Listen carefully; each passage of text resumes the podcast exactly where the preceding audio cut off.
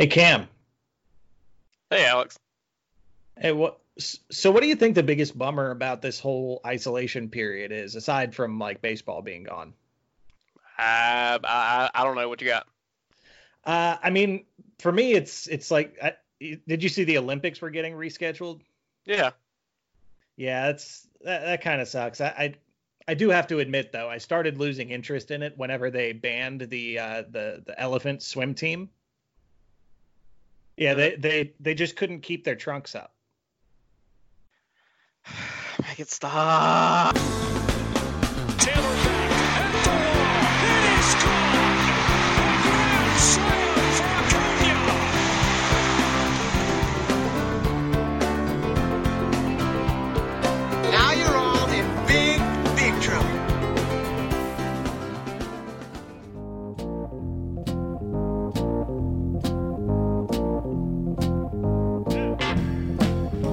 Ladies and gentlemen, welcome to the Chatting Average Podcast with your hosts, Riley's Rakes and the Big Chop Man. Hey yo! It's another oh, episode. Camp, camp, camp. Whoa, whoa. What? That is not our show.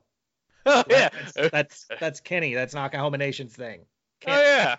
Can't be stealing their material. True. True. Welcome to your friendly neighborhood Atlanta Braves podcast. Welcome to Chatting Average. My name's Alex. With me, as always, is Cam. How's it going, Cam? What's shaking, bacon? How you doing today? Oh, not too bad, man. How about yourself? Uh, pretty good, pretty good. I, uh, I, I caught a little bit of heat on Twitter today, so that was a lot of fun. I, uh, I, I saw that. I, I all all I posted seemed innocent enough was your daily reminder that Luke Jackson is an elite reliever. And Fair enough. That that took up a good portion of my day trying trying to deal with the clowns that responded to me. Try I had one guy literally say that Luke single-handedly cost us the entire season last year. Like how do you get yourself into the mindset where you actually think that? It doesn't make any sense to me. What is it? What is it like to wake up every morning and be that wrong about things? but I, I I figured we should come up with an appropriate way to to to resolve this. Um, so what we've done is we have rolled out our merchandise. And the first item you'll find is going to be a Luke Jackson is an elite reliever t-shirt that can be found at www.teespring.com slash stores slash chatting average podcast. That's teespring.com slash stores slash chatting average podcast. Get your Luke Jackson is elite merchandise there, along with all of your official chatting average podcast gear. Yeah, uh, so Alex and I have been, you know, working on this for a, a, couple of weeks now. Our, our general idea is that we wanted to just put some stuff out there that if you felt so inclined to help support the show, we want to, you know, be able to give you something nice that you, you would appreciate having. So we've got t-shirts, stickers, uh, canvas tote bags, hoodies, sweatshirts, coffee mugs. Uh, all, all of our designs are, are original to us, and we're pretty happy and excited about them. They're some pretty fun stuff, but check out that Luke Jackson shirt. I'm, I'm mostly mostly happy with that one. Oh, and uh, also wanted to shout out both of our patrons. Uh, this week we were re- we were able to upgrade our hosting service to give us uh, unlimited uh, capacity for storage, so we can stop watching how long our episodes are going. We're still going to try to keep them kind of easily digestible for you guys, because because I know three or four hour podcasts like Joe Rogan Experience stuff like that can be a little tough to uh, to listen to in one go. Yeah, but that's really cool, Alex. Have you ever tried DMT? we we're we're supposed to be the the the friendly neighborhood podcast. That that you're killing me, Cam. That's what you think. but no, seriously, thank thank you very much to Dave Lynn and Corey Lester. They're uh, they're our two patrons right now, and uh, because of their support, we were able to uh, to upgrade our our server. So um, thank you very much to them. Yeah, absolutely, and uh, you know that, that's something that we really haven't promoted a whole, a whole lot, but we're extremely grateful for the the couple of folks that have already uh, already benefited us through that. So thank you again for that. And we have some plans that we're working on, and hopefully we'll, we'll see those come along the way here in, in the next little bit. Yeah, hopefully you guys keep listening and uh, and we can keep growing because it's been it's been a lot of fun so far. And uh, just to to spoil this one a little bit for you, a little bit later in today's episode, you're going to hear an exclusive interview that we recorded last night with Braves prospect Tucker Davidson. Oh yeah, really cool guy. Had a great time talking with him, and he he gives us some really interesting insights. So by all means, stick around till a little later in the show for that. Yeah, super fun interview uh, with Tucker. Uh, extremely polite guy. Just seemed really happy to you know to be on the show and have an opportunity and have have an opportunity to talk about his craft and uh, you'll hear it in the interview, but Tucker really comes across as a humble kid who is very, very knowledgeable about what he's putting together here uh, in, in, his minor league career, and hopefully soon to be a major league one. I, I tend to think that he's kind of a big deal in terms of of his progression, especially from 2018 to 2019. But it's abundantly clear in talking to him that if he is a big deal, he has no idea how big of a deal he is. So no, not at all. Really refreshing to run into that. Yeah, very very cool. We we definitely had a had a good time in that interview with Tucker. But Cam, I'm I'm sorry. I've got to I've got to kind of take the energy level down here for a 2nd uh, we are we are mourning a terrible loss this week. What? Yes. Uh, we guys, we've lost the XFL. It's gone. Daggone it, Alex! I was trying not to think about that, man. It's gone. We have we have to talk about it. We have to She's talk about gone. it because that's the first step to moving on.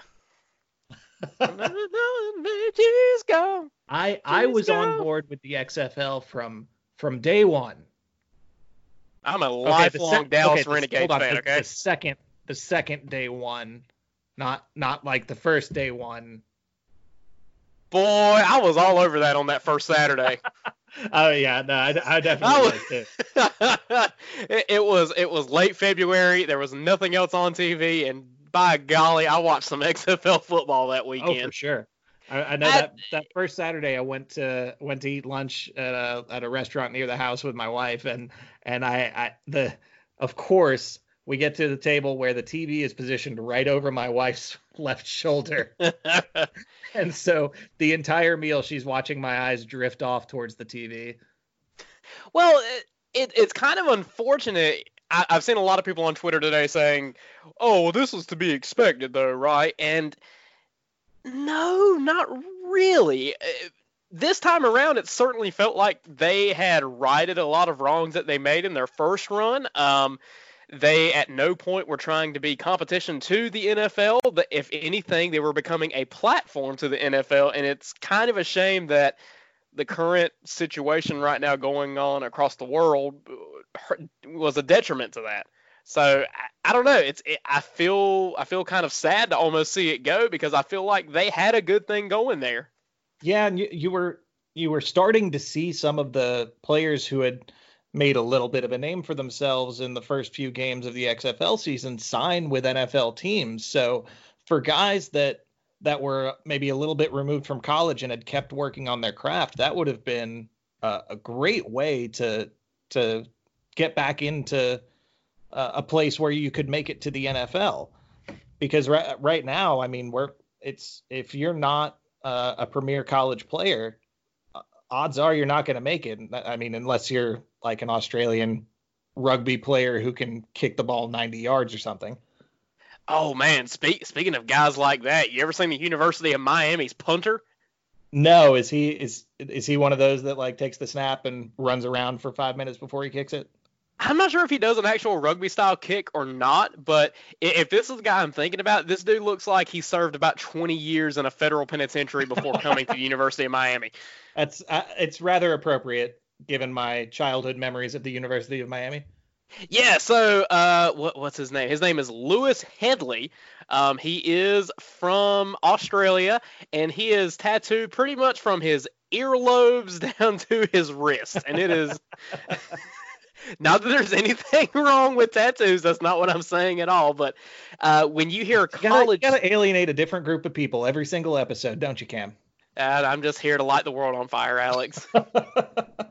he, I don't know. He he definitely does not look like your uh, typical college student, but and he's he's a big old boy too. That's the thing. Like he's not your soccer player turned punter. He doesn't look like he he definitely looks like he was a rugby player at one point. Huh.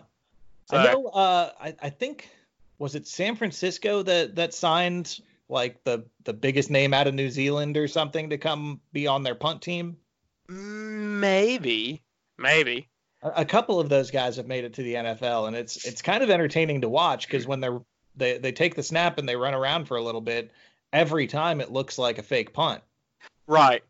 Well, what's neat is I think uh, I think either E60 or behind the line or outside the lines or, or one of those ESPN you know Sunday morning specials did a special one time on um, Australia's punting and kicking academy, and so over there, you know, organized football like we have here in America still hasn't quite caught on, but punting and kicking has, and so they have a clinic over there that is just pumping out guys that are now coming over to the U.S. and getting college play time. Yeah, and I, I mean, I think football is going to have to start getting creative sometime in the near future because Major League Soccer in the United States is is starting to to make some strides, and and football gets a lot of their their kickers and punters from soccer because they can't make money professionally right. playing soccer. But but we're getting to the point where where that's going to be a real option for those guys. Yeah a- absolutely which i don't know i've heard rumblings about them maybe ditching kickoffs at some point so who knows? It might all just wash out and it doesn't matter. You know, if if there's one thing to come from the XFL that I would like to see transition over in, into, you know, either college or professional football, it's the kickoff system. Oh, their kickoffs were were amazing. So it it's odd to look at it first, but when you think about it, it makes a lot of sense as far as the safety standpoint of the game goes. Yeah, no, it, it totally does, and it makes for a more compelling play. I, remember reading about the process, like when they published all of the rules that were going to separate them from the NFL before the season began. I, I was reading about the kickoff, and I just, I, I, I, I guess I'd seen it one way my entire life, so I was having such a hard time picturing right. exactly what they were doing. But the the first kickoff of the first game, it was just this this light bulb went off. I'm like, oh, okay, this is actually really cool, and and could play in in any football setting. Yeah, it, it is like I said, it, it definitely will throw you off the first time you see it, but it just it just makes a whole lot of sense, and I, I don't know, I, I'd be excited to see that potentially make a transition over into into other forms of football. Yeah, well, uh, moving on from that, did uh did you happen to catch WrestleMania this weekend? Yeah, I did. Um, it, it it's funny. Uh, my so my buddies and I, uh, you know, we all have families now. We all live fairly close to each other. Uh, in fact, the house that we usually organize at is just a few houses down from mine, so you know, it, it's not a big deal for us to go hang out over there. But one thing that we always get together for every single year and have for at least 12 or 13 years now going on is WrestleMania. We, we just all grew up during the Attitude Era and during the quote ruthless aggression era watching wrestling as kids, and so now we still just get together and, and watch WrestleMania with each other. And this was the this was the first year, like I said, in 12 or 13 years, we didn't get to do that. So it was kind of different. Uh, I don't know. I thought the show itself, the wrestling matches in a bubble aren't weren't bad but I think it was just missing a whole lot of the atmosphere. That that was the trouble yeah, with the whole I mean, show. They it normally just, it, have these events at at football stadiums that that'll hold between you know, 60 and 100,000 people and and it's just wild from from beginning to end and now they did it in basically in, in their what they call the performance center their their training facility a really small venue with kind of limited capacity for the the over the top staging that they're they're they're used to doing for that. Right. So it, it, definitely lost some there, but given the circumstances, I, I was I was pretty impressed at how entertaining of a show they were able to put on. Yeah, it, you know, uh, it, it, was still fairly entertaining. And the thing that I think kind of bummed me out the most about it was you get to see this great, highly produced opening video package of you know all these WWE superstars, you know, and the whole the whole theme for those that don't know was kind of a pirate theme because the show was supposed to be uh, in Tampa where the Buccaneers play. So the whole show was meant to be this kind of like pirate Dead Seas sort of theme. I wish we could have gotten to see what they were gonna do with the the pirate ship that's that's at the Buccaneers Right. Stadium. Well, know and- that was gonna gonna play into the the set somehow. Right, and, and and so that that was that was going to be my point is that we didn't get to see, you know, what they were going to do with that stadium, which is part of the cool thing of it is that you know every at WrestleMania you've got this big, grand, elaborate stage that you know usually ties back into whatever the theme of the show is, you know, ties back into the kind of the brand of the show, and so we really Yeah, didn't like get to see. when they were in New this year. York, they would have like they would have a skyline set up, and everywhere they go, they kind of pick little pieces of of the city to tie into their set. Yeah, so you know we we kind of missed out on that. Uh, The one thing I will say though is the the match I probably uh, appreciated and, and had the most fun with was definitely the Undertaker and AJ Styles Boneyard match. Oh, that was fantastic. Uh, For for in my opinion, moving forward, any Undertaker match needs to be just that.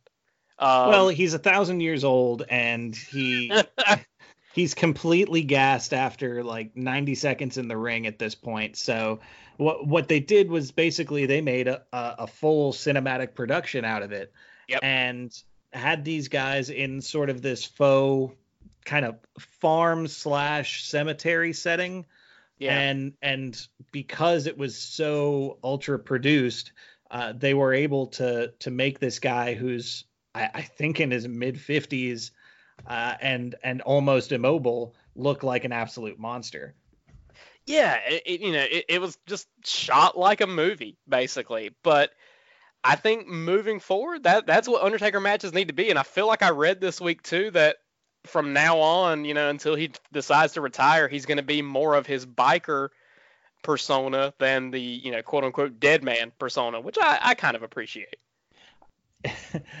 it it was it, it's always kind of a, a nostalgic thing to talk about the the biker undertaker because like when i was a kid the undertaker was this kind of a ghost slash uh actual Zombie. undertakers and and like sort of the living dead kind of a character and then all of a sudden he changes his character puts on leather pants uh, and a bandana and comes out on a motorcycle and his new theme song is "Rollin' by Limp Bizkit. Yeah,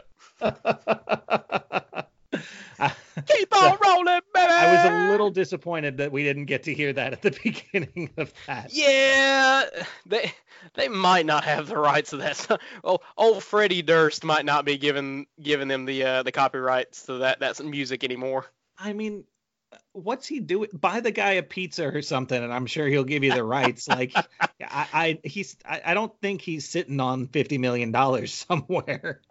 No, no, I, I don't I don't think so. I so don't anyway, think so you either. can tune into our new wrestling podcast next week. oh man, yep, yep. That, yeah, we're that's- trying to put together content for you guys, and uh, that was that was one of the big things we watched this week. And we're both big wrestling fans, so uh, if you're not a wrestling fan, sorry to go off on a tangent there, but uh, it was it was uh, it was something that took up a few hours of our weekend and felt like it was worth talking about. Hey, uh, speaking of wrestling, I also watched a show this week that involves a former professional wrestler, Alex. What, what'd you watch? I watched The Big Show Show. I watched all eight glorious episodes of it why, on Netflix. why is that a thing? I I don't know. So uh, take whatever. Tell, tell the people who the Big Show is, because I imagine we have a lot of people who don't who don't watch wrestling listening to us. Well, it's The Big Show.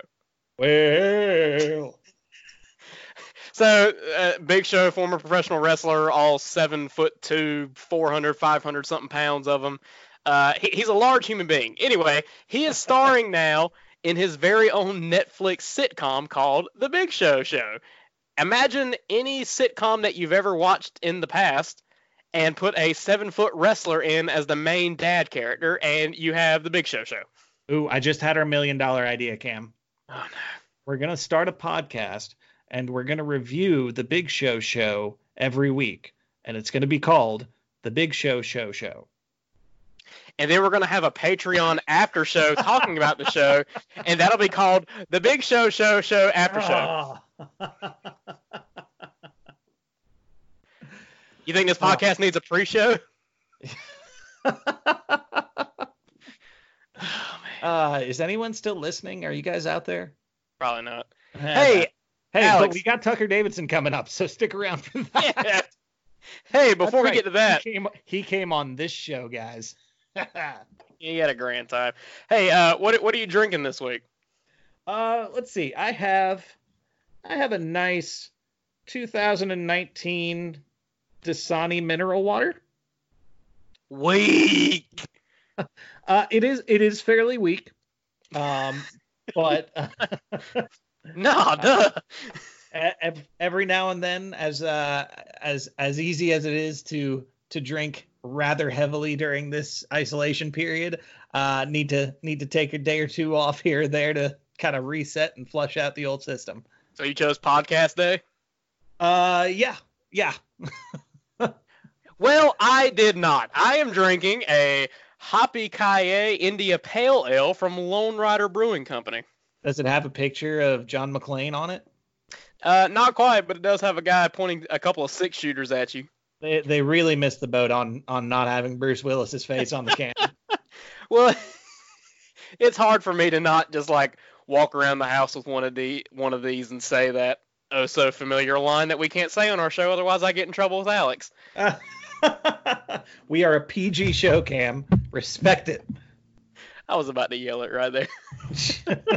anyway, uh, yeah, lo- I, I do the I do the production. I'll throw a bleep in there if I have to, I guess. Hoppy Ki-Yay, motherfucker! and and that's what Cam does to me when he wants me to do more work on a Saturday morning. Oh, show. hey, Alex, uh, you said that we have an interview this week with Mr. Tucker Davidson. How about we uh, how about we throws to that? Let's do it. Ladies and gentlemen, joining us today on the Chatting Average podcast is a man who was drafted by our Atlanta Braves in the 19th round of the 2016 Major League Draft. All he's done since then is position himself as one of the top five pitching prospects in the Braves' elite minor league system after fanning 134 batters in 129 innings with a 215 ERA and a 125 whip between Mississippi and Gwinnett in 2019. And he's now found his way onto the Braves' 40 man roster. Hailing from Amarillo, Texas, out of Midland College, Mr. Tucker Davidson. Hey, here he is. Hey, hey guys, how are y'all doing? Doing well, doing well. Really appreciate you joining us. Um, so Thanks for having me. to to briefly let people know how you wound up joining us today, someone posted on Twitter wishing me a happy birthday on Austin Riley's birthday, uh, which you responded to and echoed. Uh, I retweeted that and said that you either have an incredible sense of humor or you think that I'm actually Austin Riley, because for anyone who might have found us some other way than Twitter, I run an Austin Riley parody account. So, full disclosure here, Tucker, I am sadly not Austin Riley. Oh, come on. You can't be telling me that now. Daggone it, Alex. Be on the show, man. It's, it's too late.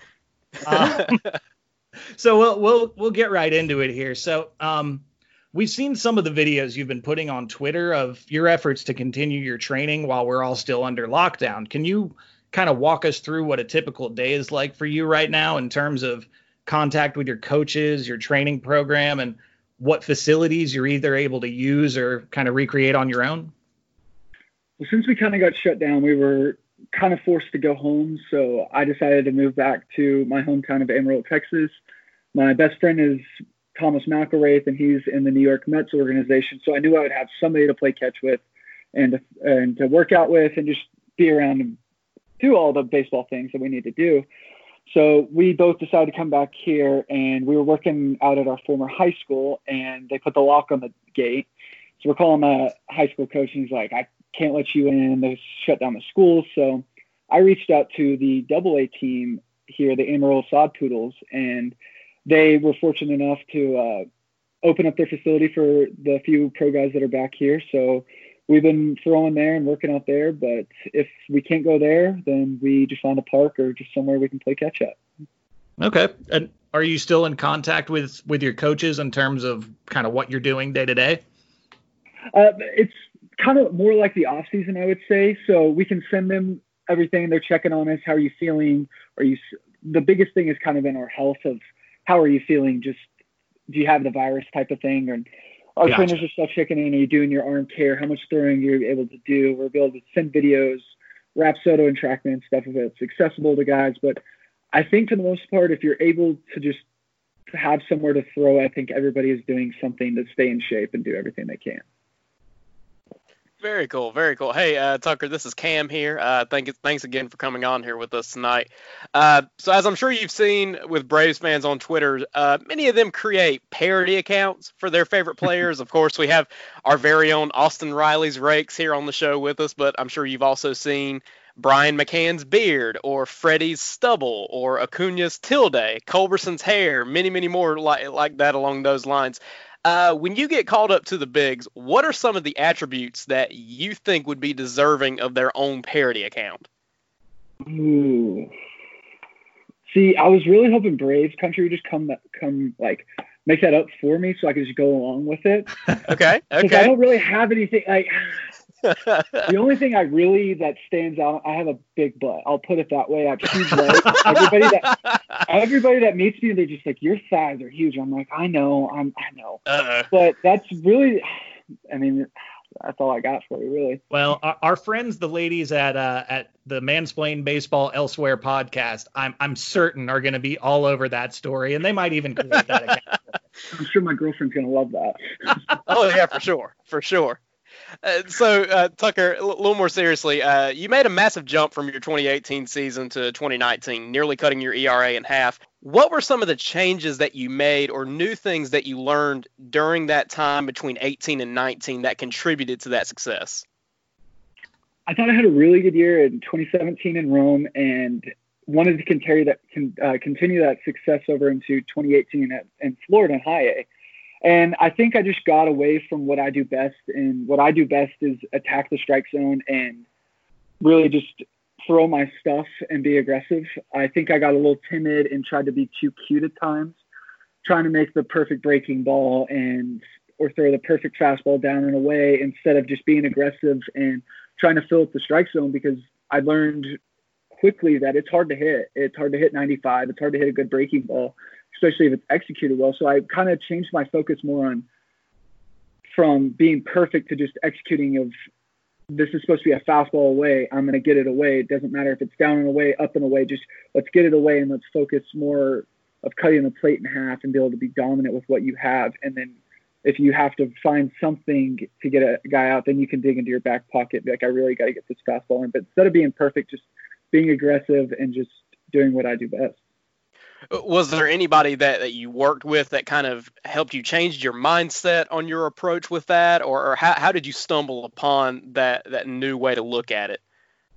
I think i always had it. It was more of just kind of embracing it and getting back to my old ways. I kind of I felt like i drifted as a player just it didn't feel like as locked in and focused on exactly what i need to do each day. And i think that's part of growing and coming through the minors. You're still discovering who you are as a pitcher and from what I was in Rome to now is completely different. And I think you just have to grow with it, and you're gonna taste. You're gonna have terrible streaks of giving up, going two innings and giving up five runs and walking five guys, and you just got to go back to the basics and find what you do. But I'm I've been working with a guy named Cameron Cook back in Amarillo for a couple years now, and he sat me down at the first of that off season after 18 and we watched some video and it was just me blowing fastballs guy by, by guys and filthy breaking balls that guys are swinging and missing out of their shoes. And he was like this is what you do best. You're you want to be nasty. You want to be as good as you can. Go out there and do that every day.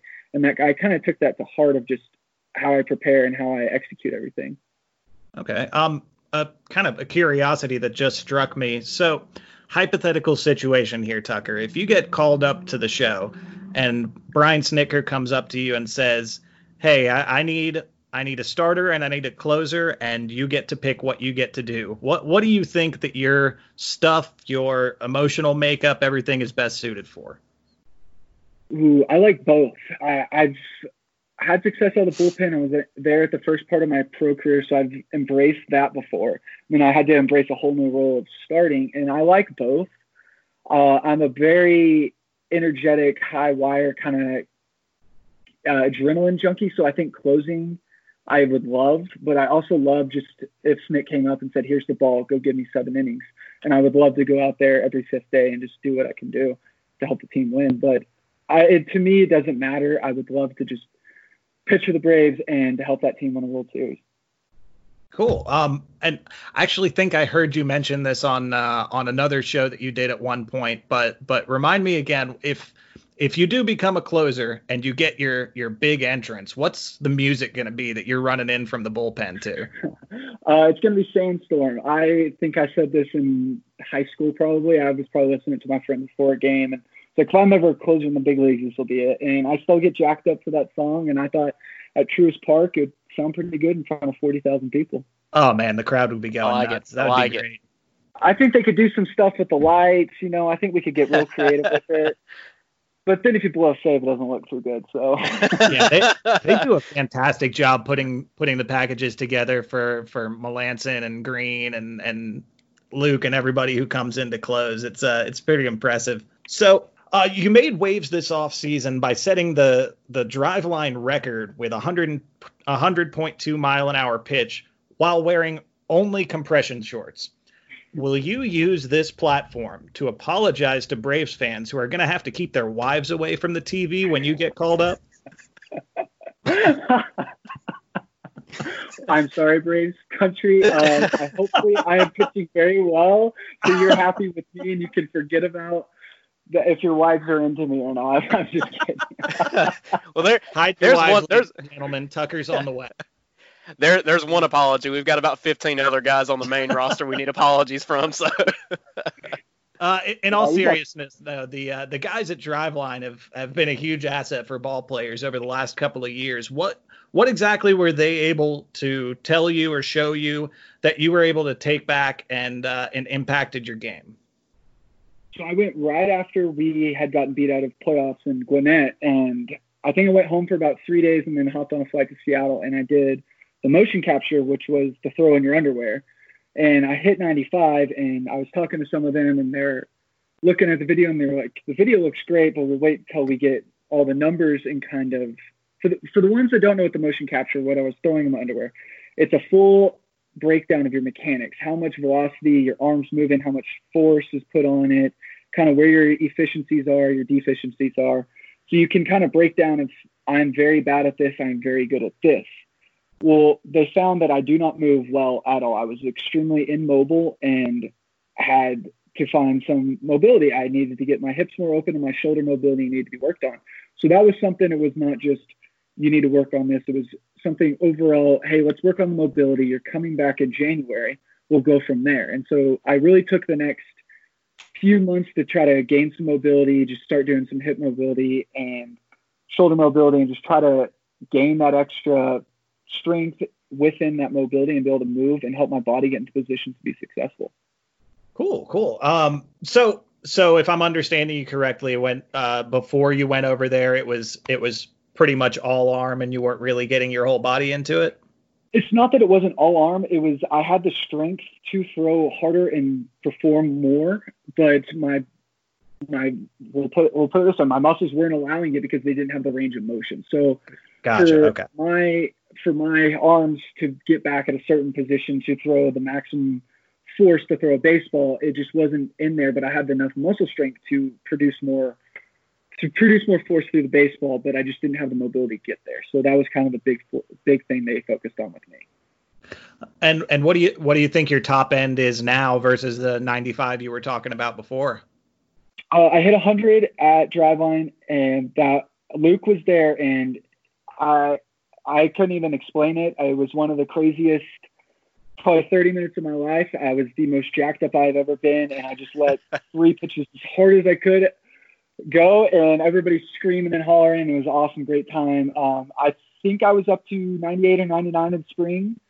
So hopefully, when we get rolling and we get on a consistent schedule, we can start sitting in the mid to high 90s. Sure, and I think uh, at least for the the first few outings, whenever uh, whenever we do see you in the show, you could probably expect an extra mile an hour or two just from the uh, from the adrenaline there. well, I'm I'm just hoping it's in the strike zone. Fair enough. Um, so for those of us uh, who follow the Braves, we've we've had a chance to get acclimated with a lot of the bigger name prospects like yourself, uh, Ian Anderson, Cristian Pache, Drew Waters, Patrick Weigel, Shea Langeliers. But who is someone that you played with on your way coming up through the minors that doesn't get a lot of publicity that you could see making an impact in Atlanta one day? I'll give you one that's already made an impact. It's Jeremy Walker. Uh, oh, sure. I think I think everybody looks at his low A and high A numbers, and you didn't really see the results. He's a strike thrower, so at those lower levels, guys do not have approaches. So they're swinging, and he has a good two seam sinking fastball. So when he leaves it over the middle of the plate, if they don't have an approach and they're swinging out of their shoes, they might get lucky and get a base hit. So I think a lot of people can overlook him, but he's got an incredible breaking ball. He's got a, a great fastball, and he can pitch multiple innings. He can come in and close for you. And then ah, I'll give you another one. I'll give you Victor Vodnik. He he was in Rome last year, and he's got an electric arm. And I think if he stays in the right course and he just continues to stay healthy and keep growing, he he can be a very good player. 80 grade baseball name too. Oh, great name. okay, so Tucker, we'll, uh, we'll we'll close things out tonight with a fun question that uh, you being our first player guest on the show, we're going to try it out on you, and our hope is to ask it of other players whenever they come on. So take us back to the early days of your baseball playing career. What was the greatest moment of your little league career? Ooh, greatest moment. I think I threw a no hitter when I was 10 years old. It was kind of, that was the first year pitching had kind of clicked for me. I think when I was nine, I just had a decent arm and didn't really understand. I was just trying to throw it as hard as I could. But that was kind of the first year I kind of started to throw strikes, kind of enjoyed pitching. So I threw a no hitter in, I think, a tournament in Dallas, Texas. And that was kind of the big highlight of something I can look back on. What was uh, what was the reaction like from the other players? I don't think anybody knew kind of what was going on because that was before Little Leagues had scoreboards, or if they did, it kind of half the numbers worked, or just had the score just the time. And so I think everybody was kind of had an idea something cool was happening because nobody was getting on base. And but I think at the point we were just so young, and then I think when it happened, the coach was like, "You just threw a no hitter." I think everybody kind of grasped the idea of, "Oh my goodness, that's actually incredibly hard. I can't believe you just did that." So I, I think we went all went out for pizza and coke after that. hey, that, that that's a valid celebration now, man. oh, absolutely. Yeah, I'm I'm 34 and I'd be I'd be okay with that. Hey, after good outings last year, I was eating Raising Cane, so whatever whatever works. Well, in Mississippi, if you struck out more than seven batters, you got uh, if you if you took a ticket, you got to buy one get one free. So okay. I would go get. And so if I struck out seven guys, I'd feel good about myself. Like I'm gonna go get Raising Cane, so I'd go get Trey Harris lived with me, so I'd go get us buy one get one free. So we were just loving that. Oh, that's awesome. Any uh any other little minor league traditions that you can you can share with us here on the podcast? Uh, we'll put it this way. Um, ping pong is very competitive in the locker room. All right. I'm the worst. I, don't even get on the table because I'm so bad. Drew Waters thinks he's incredibly good. He days. he has he has that watching. confidence. You'll know it. So imagine that on a ping pong table. But uh, Kyle Muller thinks he's pretty good. Um, he's okay. Uh, I've seen better. but Jerry, Jerry Walker's very good, and you have kind of your. Uh, your guys that think they're good, and then you have your guys that are. John, Jonathan Morales is probably one of the best in the clubhouse, though. Okay, so, okay. So what so what you're saying is, if we get any other any of the other Gwinnett guys on here, we need to ask them about ping pong. You can honestly ask any of the minor league guys because they're in all the clubhouses in the minors. Okay, okay. Very cool. Very cool. Well, Tucker, we can't thank you enough for taking the time to join us on the show today. And I think I speak for all of Braves country when I say that we can't wait to see you blowing hitters away alongside the rest of our boys at Truist Park. Where can people find you on social media? Uh, my Instagram is Tuck Tuck, and my Twitter is Tuck Tuck Six. Um, okay. I'm pretty regular on Twitter. I like to post kind of like what I'm doing, throwing wise. I kind of feel like fans like to re- interact with that, and I like to put it out there. So. And it's it's always fun when when you have guys like yourself that that are actually active on social media like that. It kind of kind of helps people invest in the uh, in the players before they actually get to see them in the bigs.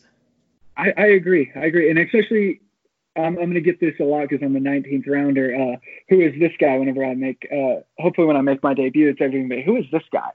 And so I like to kind of make my name, and so they can go to my Twitter and kind of see who I am and the way I train. So. Well, I, I think uh, I, I, think the baseball world in general kind of took notice with the Driveline stuff, and uh, I, I can say fairly confidently that that Braves country is uh, is getting to know Tucker Davidson, and, and we'll be ready for you when you make it. Well, I'm ready to meet Braves country, that's for sure. Sounds good, man. Well, thank you very much for being on the show. We really appreciate it. Yeah, thanks for having me. Big thanks again to Tucker Davidson for coming on the show this week. Uh, Tucker, uh, thanks for working along with us, working it into your schedule to do a quick interview with us. We surely appreciate it. And let that be a lesson to you kids. Don't be afraid to throw stupid Twitter posts out to some of your favorite baseball players because they might actually sit down and talk with you for 20 or 30 minutes. That's all my Twitter posts are, Alex. I'm looking at you, Luke Jackson. Come on the show. We're waiting. We'll give you a t-shirt. I'll let you off the hook for the Star Wars thing if you come on the show. For sure, for sure. Uh, so yeah, re- really cool interview uh, with Tucker on that. We'll get back to our weekly topics next week. Uh, we figured with the interview this week that could take place of that segment. So uh, next week we'll be jumping back into the topics that were chosen by you, the listeners, on Twitter in our topic thread. Next week topic will be favorite Braves managers other than Bobby Cox, and then of course the following week will be all about the Braves farm system, which of course includes our very own Tucker Davidson. Someone that who I'm exclusively going to refer to as friend of the show Tucker Davidson from here on out. Yeah. Hey, Alex, we got a uh, we got any voicemails this week? Yeah, we got a we got a, a voicemail and a text we can go through. So uh, the the first one is going to be from Emily with the Mansplain Baseball Elsewhere podcast. Thank you very much for for continuing to to call in and give us your questions. So let's see what she has to say. Hey, um, this is Emily. I was just wondering, do y'all prefer Tiger King or the Wild and Wonderful White? Now, I like the Wild and Wonderful White. It's a classic, but Tiger King comes in a close second. And if any of your listeners haven't seen it, I suggest they watch both of them and make their own opinion. But I will hang up and listen for which one y'all prefer. All right. Well, thanks for the call, Emily. Let me, um, I, let me just say, I love the whole "I'm gonna hang up and listen" thing. Yeah, like, oh, that doesn't that get still old. cracks one, me up week in, week out. One day, when someone's dumb enough to to syndicate our show and we're actually live on the radio, somewhere, yeah. hey, I've already tricked one radio station into putting me on the air on a semi-regular basis. I'm still trying to figure out what kind of voodoo magic you pulled to make that happen. Um, but uh, for for me, I, I've never seen. It's called it's called the Wonderful Wild and Wonderful Whites of West Virginia. Is that it? That is correct. I'm teetotally shocked you have not seen this, Alex. I, I kind of am too. Is it is it sort of like a, a moonshiners kind of vibe? What what what are we talking about? Here? Okay, so the Wild and Wonderful Whites of West Virginia came out. Gosh, it has to be at least it has to be close to 10 years ago at this point but essentially it's a it's a documentary about this family, the Whites, that live in the back hills of West Virginia. And that is pretty much all you need to know about what this show is because, man, oh man, is this documentary wild. Alex, I sent you a clip before we started yeah, recording. I got, I got, the clip here. So, okay. and so, so I told you, I told you not to watch this clip until we got to this point. And so, for those of you that have seen the Wild and Wonderful Whites of West Virginia, it is the Taco Bell clip. If you've seen this, you know exactly what I'm talking about. And let me just tell you, I don't remember much from that documentary, but the Taco Bell scene I do remember. And it's something that I have to refrain from saying every time I go through a Taco Bell drive-through. Alex, hit How how many bleeps am I gonna have to drop when I'm when I'm editing this? Uh, just a couple. Okay. Hit it. All right, we're we're gonna experience this together, guys. It's a it's a minute thirty four clips, so so bear with me while I learn what on earth you guys are talking about. Hello. Sorry about you. Wait, go ahead, then we'll go whatever. Uh, yeah, give me a quesadilla. The steak and cheese fajita only with cheese and steak only. We don't have fajitas. You don't have fiestas? Why could you repeat that? Why's it on your side if you don't have it? Are you talking about gorditas? Y'all have mozzarella cheese sticks? No. No. Give me two tacos, one soft shell, one hard, please. Could you repeat that order back to me? Yes, I got that for a six quesadilla. Uh, steak gordita with just steak and cheese. The cheesy gordita Yeah. comes next. It's not nothing. Renee!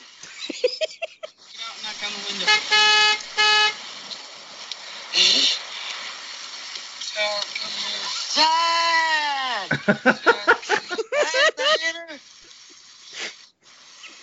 they took her baby. She had her baby. CPS took her. She's crying. Her.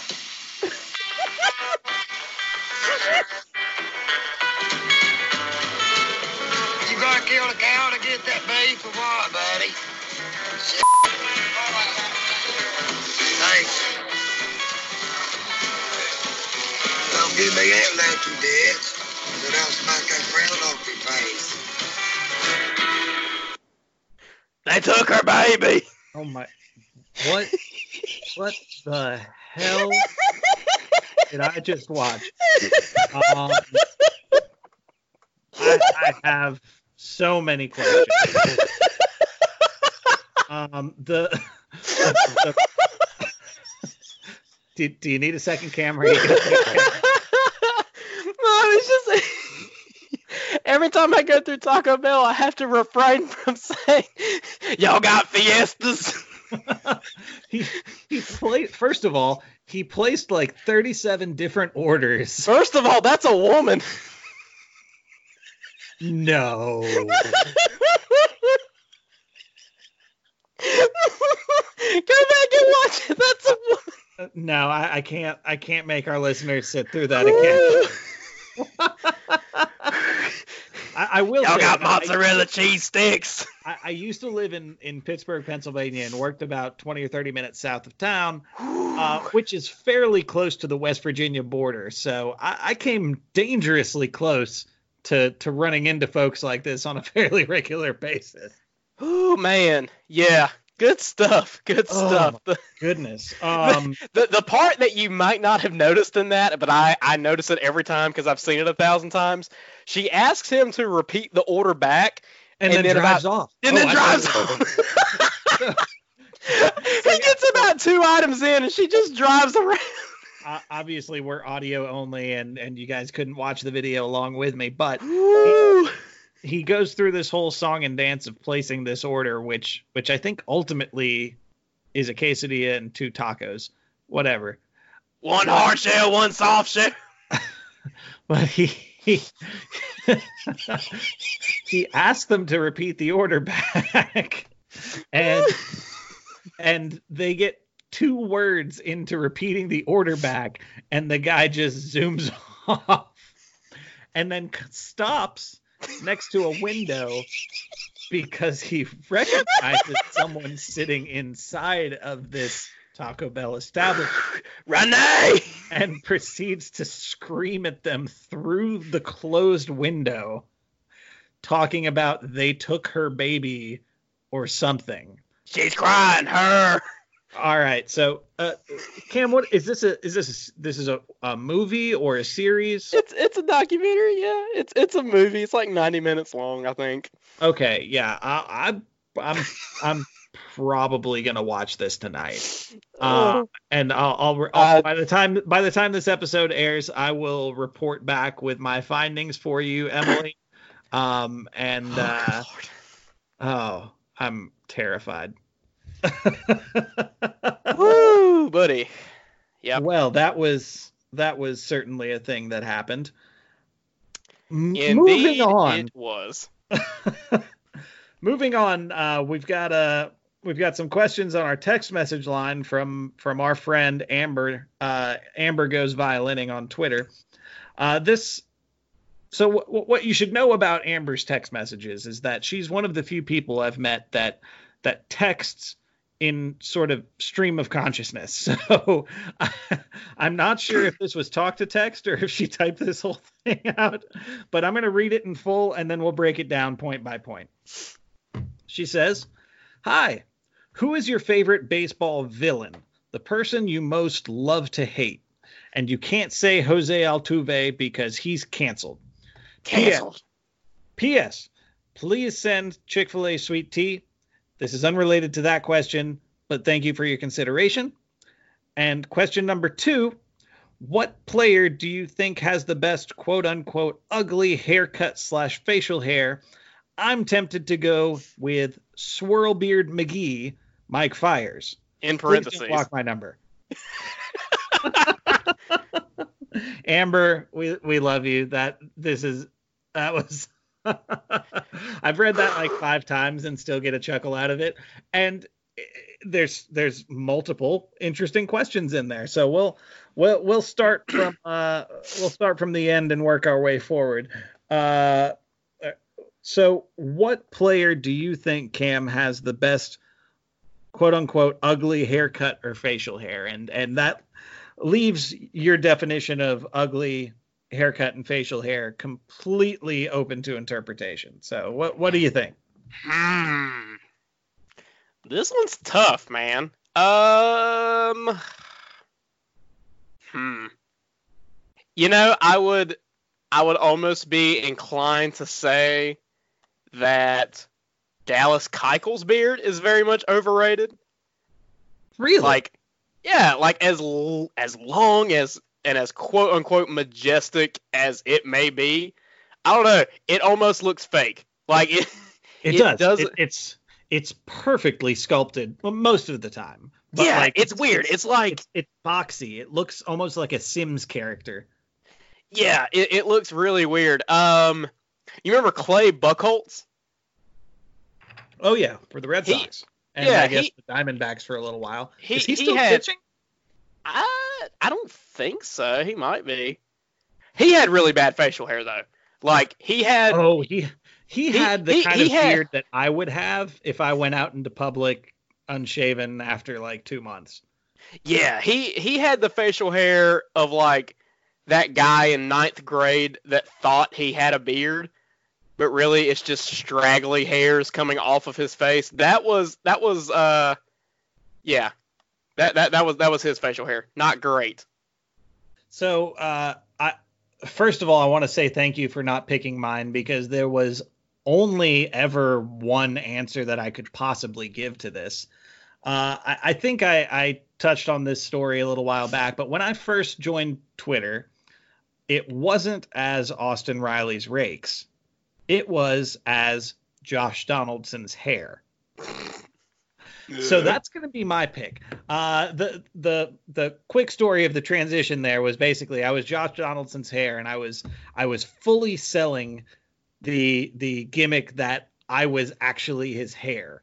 Uh, so- to the point where he actually still follows my account because he thought that was funny apparently and and followed me for it. So uh, one day Austin Riley got called up and there'd been a ton of hype because he was tearing it up in Gwinnett and I put online that if Austin Riley hits a home run in his first game, then I, I'll I'll change this account to be some kind of Austin Riley parody account. And of course he did. And of course someone called me out on it within about five minutes of it happening.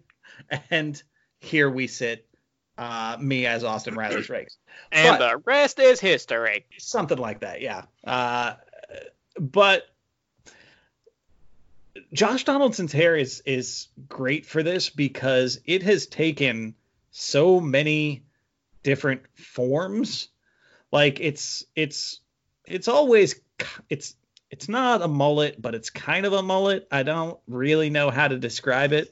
Like Sometimes it's a rat tail, sometimes it's not a rat tail. yeah, sometimes it's curly, sometimes it's not, sometimes it's completely shaven on the sides, sometimes I think there's little designs in there. You just you never know what you're gonna get with this guy. And and also kind kind of a clay buckholtzy sort of beard too.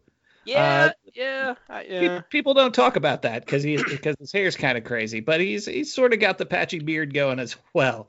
Uh, but he he he uh, he totally leans into it, uh, and all the respect in the world to him for that. But You know who else? Ha- who else has kind of a dumb beard? Who's that? Uh, Craig Kimbrel.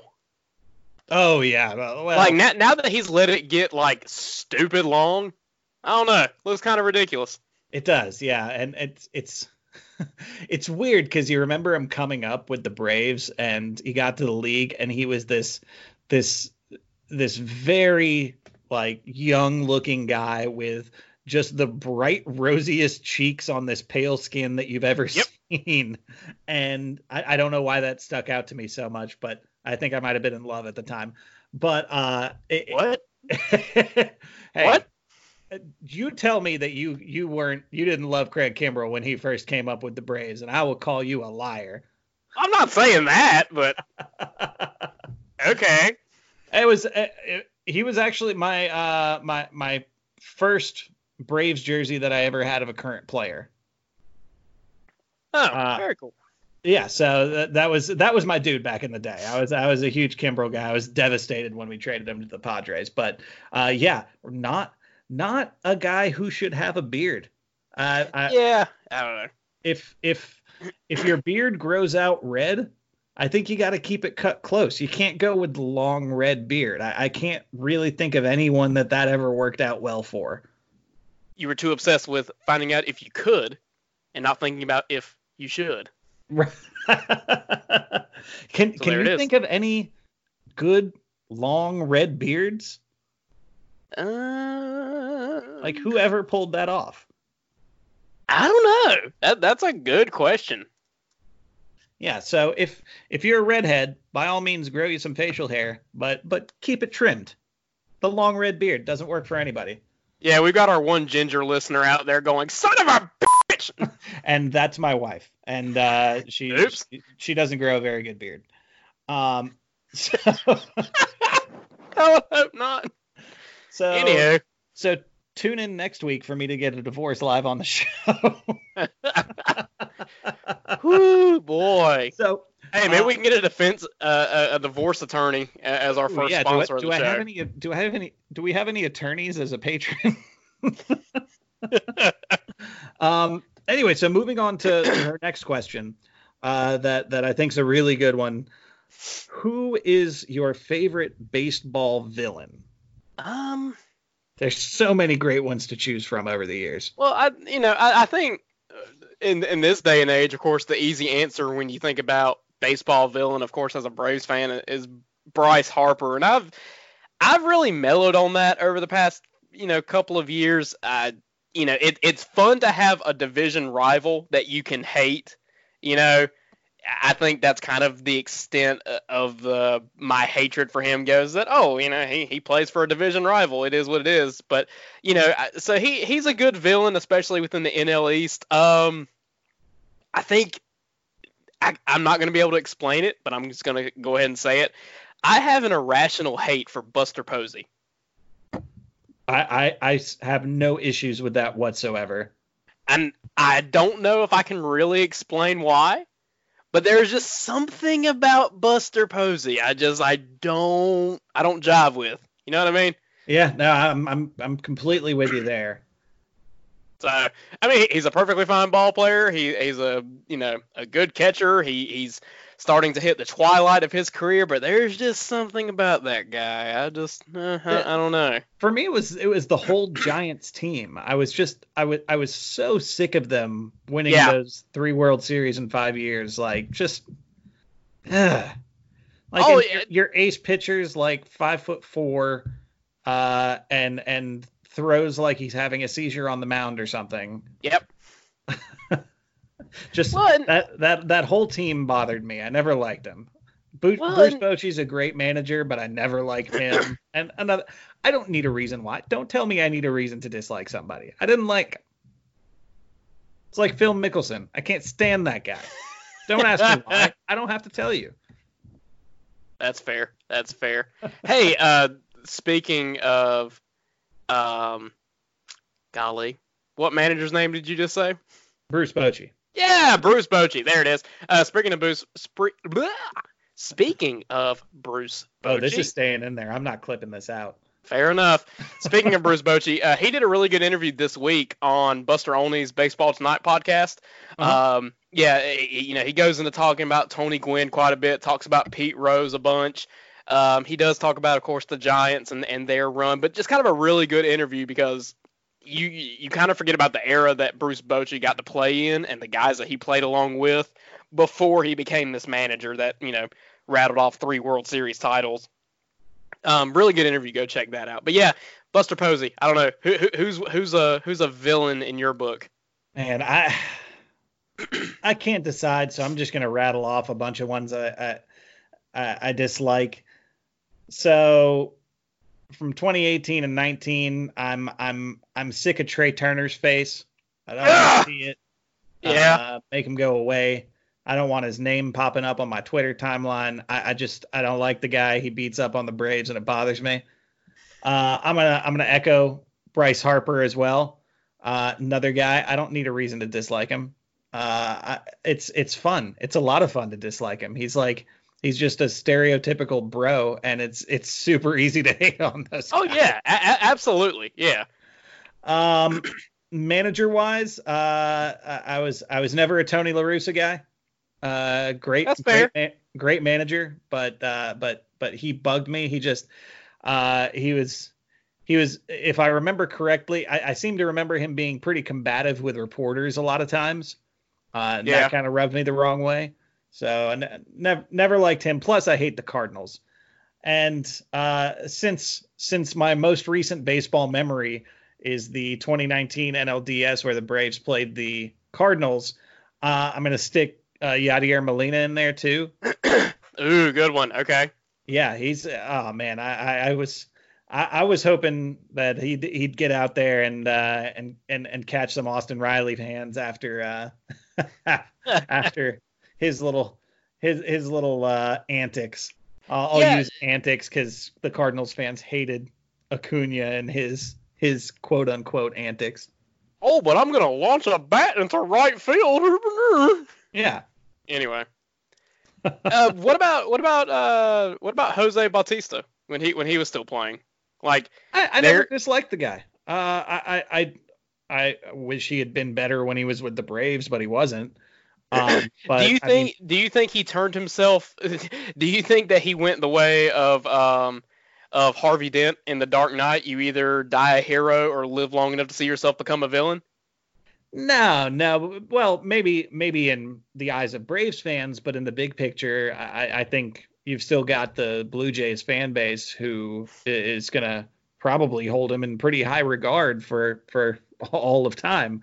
Yeah. Uh, I mean, he was he was one of the centerpieces of some really good Toronto Blue Jays teams, and uh, he's he's forever got my respect after the the famed uh, incident with Rougned Odor. I'm I'm gonna butcher this name, Rougned Odor, with the with with the Rangers. Uh, Oh, the G silent. Yeah. Oh, okay, cool. Um. Anyway, whatever, whatever his name is, Odor. Uh, the guy who smells. no, funny. that's not it. um, but yeah, so they they got into it in a uh, I, I forget if it was a, an ALDS or CS game. No, no, no. But- It, so it, it was the year after the ALDS Oh, series. was that during the regular season? Yeah, that was during the regular season. It, it was like it was like a late season game, I think. But yeah, that, that was during the regular season. Regardless, Odor throws one of the most picture perfect right jabs that I've seen outside of a boxing ring. It was a thing of beauty and caught Bautista right on the chin. Just couldn't have placed it any better, couldn't have thrown it any better. Knocked his glasses clean off of his head. It looked like he'd knocked his head off of his shoulders for a second. But but Bautista didn't go down. Like, Yeah, I was gonna say to back get a little bit, but he stayed on his feet. Like I, he, most, he- I think he ate it pretty well. Take that punch and they go down like a sack of potatoes. yeah, yeah, he he he ate that punch uh pretty well. What about okay? How about this? Not a current player, but a villain to letting the kids play. Old Goose Gossage. Ooh, uh, educate me here, Cam. That you know, Goose Gossage, of course, mostly known for playing with the Yankees, uh, was a pitcher, uh, was inducted in the Hall of Fame, that all that sort of thing. But he has been very outspoken against the modern style of baseball play. Okay. But he, yeah, I mean, in- in- in- in the kind mindset be of- expected to an extent from the older generation, I, I, I figure. it, well, in in the mindset of advocating for like beating batters and, and stuff like that. Yeah, well, I mean, before the, I mean, I guess kind of at the the infancy of the whole let the kids play and and uh, this this movement where we all kind of appreciate swag a little bit more than than maybe ten or fifteen years ago. Uh, we we can't forget that that we had. Uh, someone who could be considered one of the last great enforcers of the game playing catcher for us and Brian McCann. I mean, Carlos Gomez still hasn't touched home plate. Uh, That's true. That's better part of true. a decade later.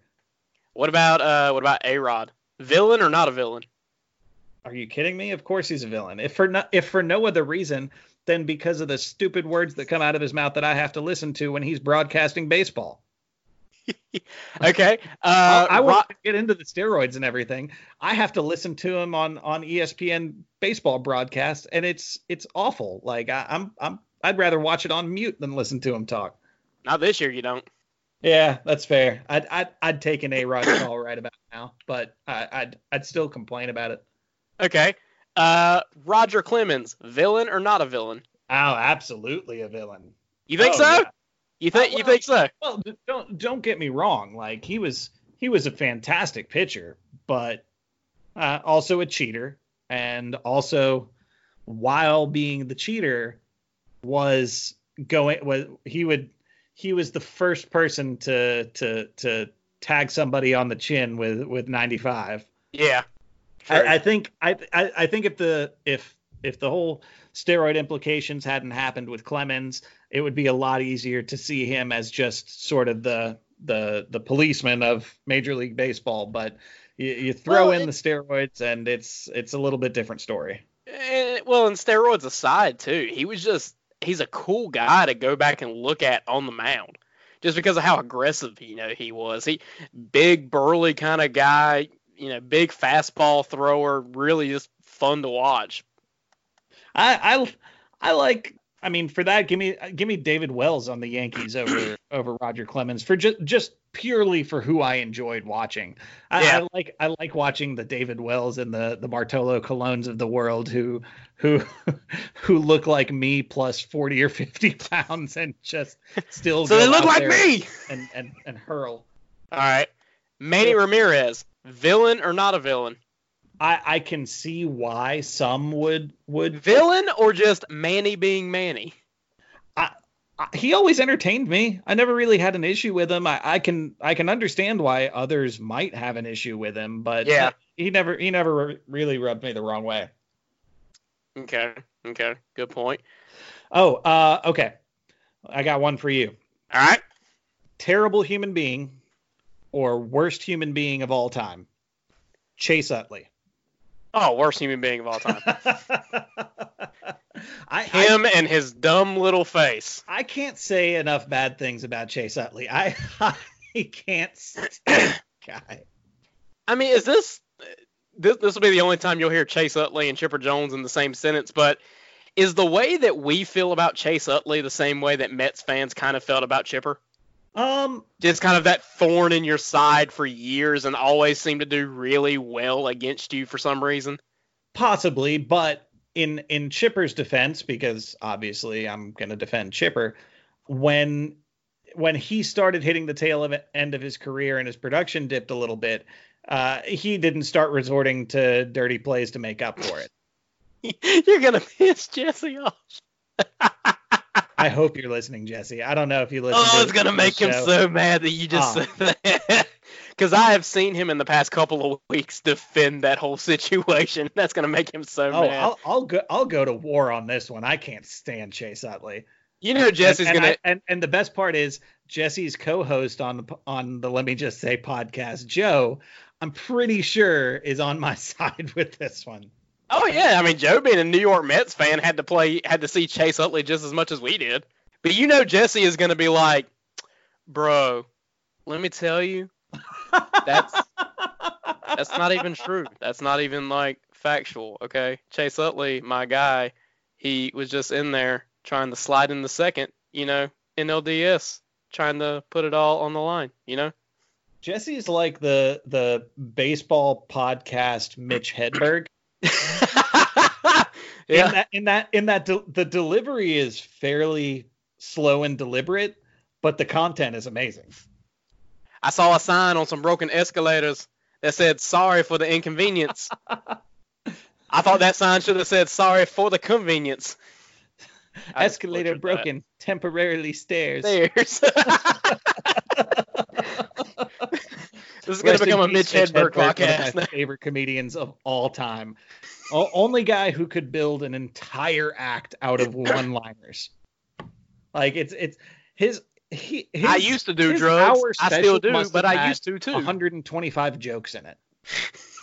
They're so quick too. I actually, uh, so uh, I, I went to Middle Tennessee State University in Murfreesboro, Tennessee, and uh, this uh, this was in 2004 when when you were still in diapers, Cam. And we get up there and check in, and during welcome week, they had they had two acts come in to entertain us. Uh, and there was a there was uh, a musical act, the Spin Doctors, who to this day might hold the title of worst show I've ever seen. uh, but they also had Mitch Hedberg come in, and it this I, I think this wound up being uh, I'd, I'd have to go back and check, but it was within a year or two of him passing away. Yeah. Uh, and and getting to see him live was one hell of an experience. Like he he came out and did a did a set that was probably uh, uh, probably about an hour long. But then he did something that I've never seen another comedian do, and I've seen a fair amount of comedians. He came out for an encore and took requests from the crowd. Like Oh, wow. like like he was Lynyrd Skynyrd and we were chanting for Freebird or something.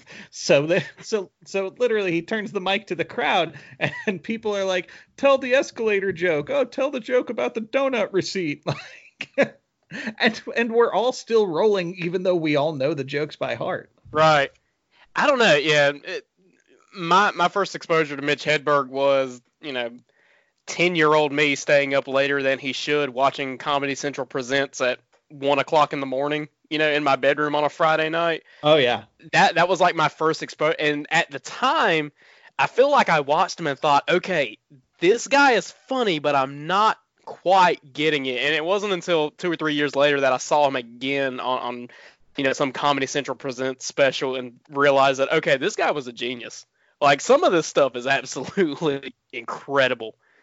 So uh, I'll I'll I'll throw you out one more talking point and uh, take your time with it because I don't know what my answer is going to be when you throw it back to me. Okay. Who is your greatest stand-up comedian of all time?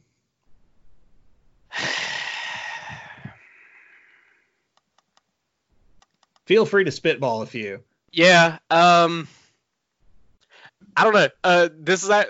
So this is kind of this is a conversation I've had a few times with my buddies because we're all just really big into watching you know stand up comedy and we all have pretty similar taste in, in our comedians and so this is something that we toss back and forth back and forth a lot.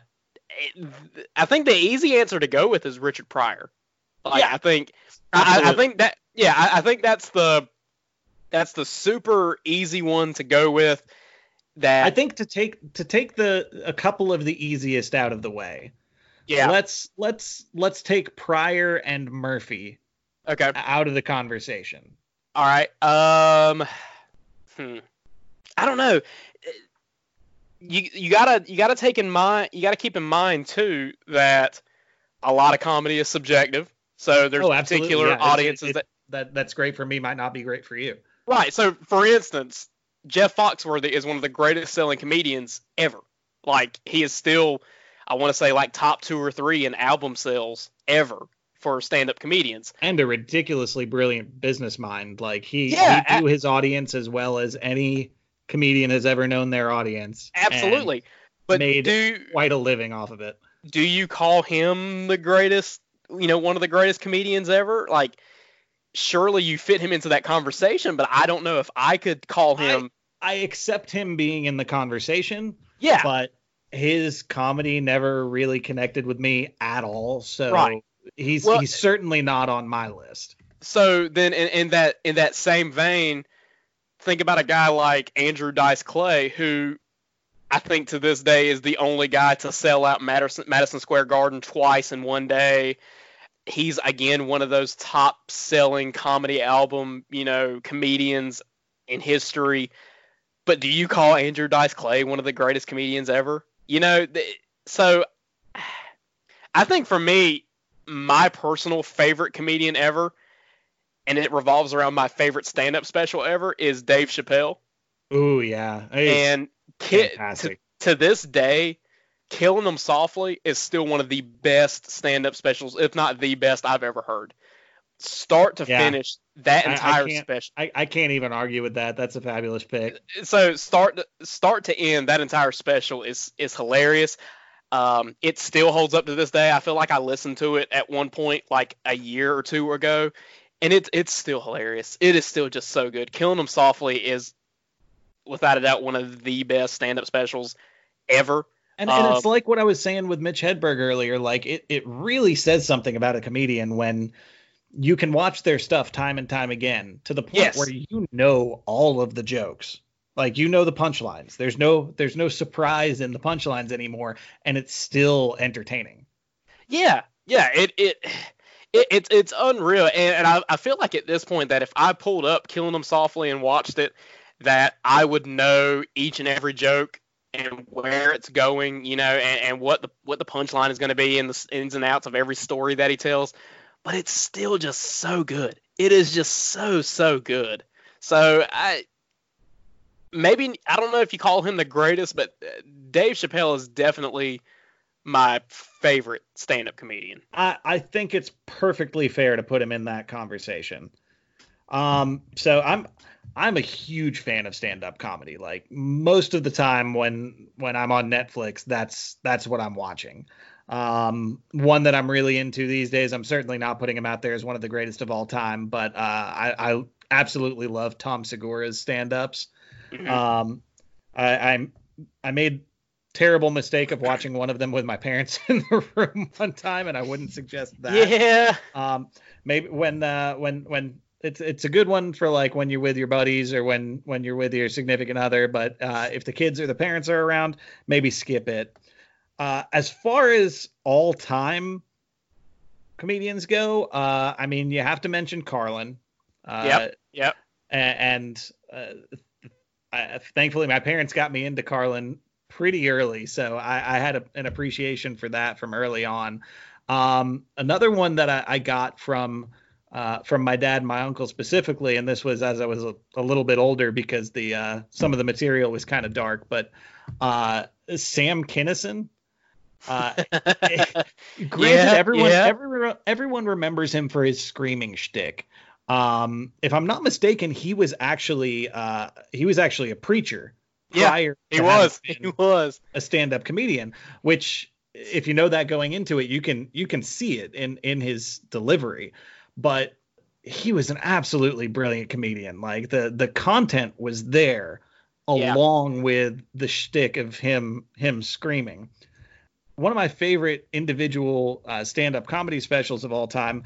Um, I'm trying to remember the exact title of it. Uh, it might have been live on Broadway, but uh, Robin Williams Okay. Yeah, yeah. Uh, yeah. and- I, I know what you're talking about. the, the way most of you will remember this special uh, was from what I what I consider to be one of the greatest single comedy bits of all time when Robin Williams goes into into the invention of the game of golf.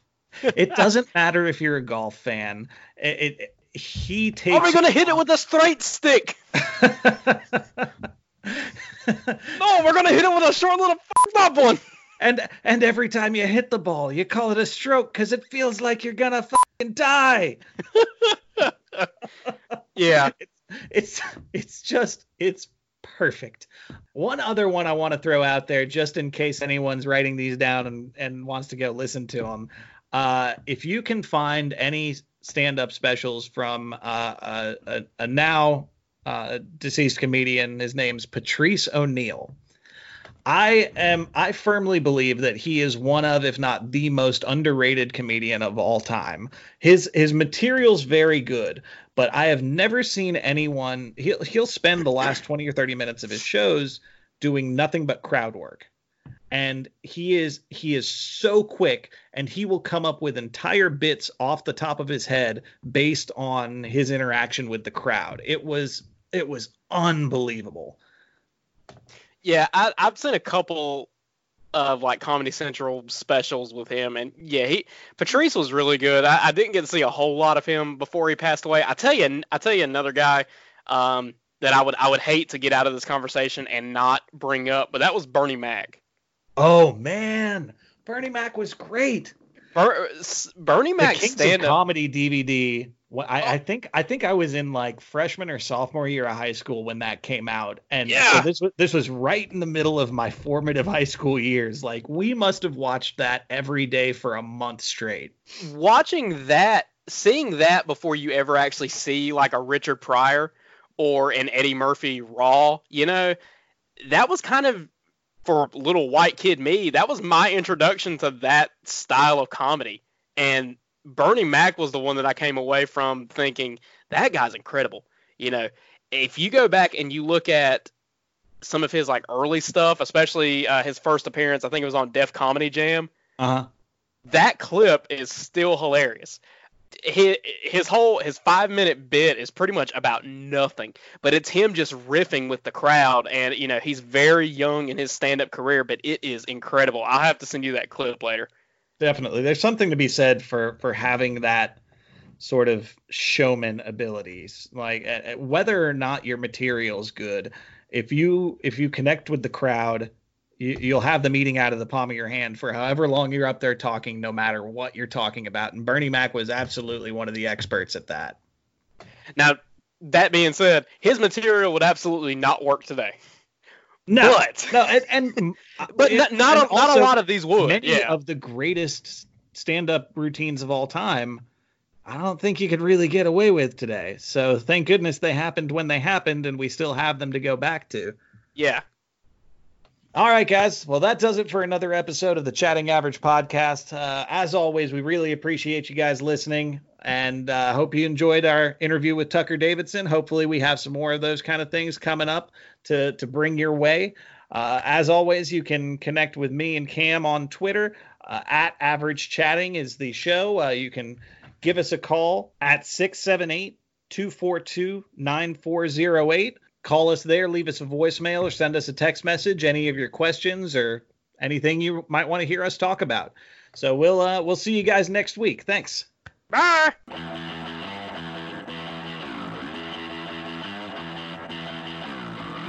With that, we've reached the end of the show.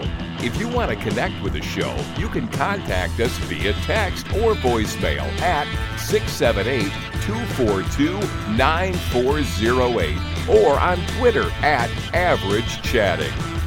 We'll see y'all next week on another brand new episode of the Chatting Average Podcast.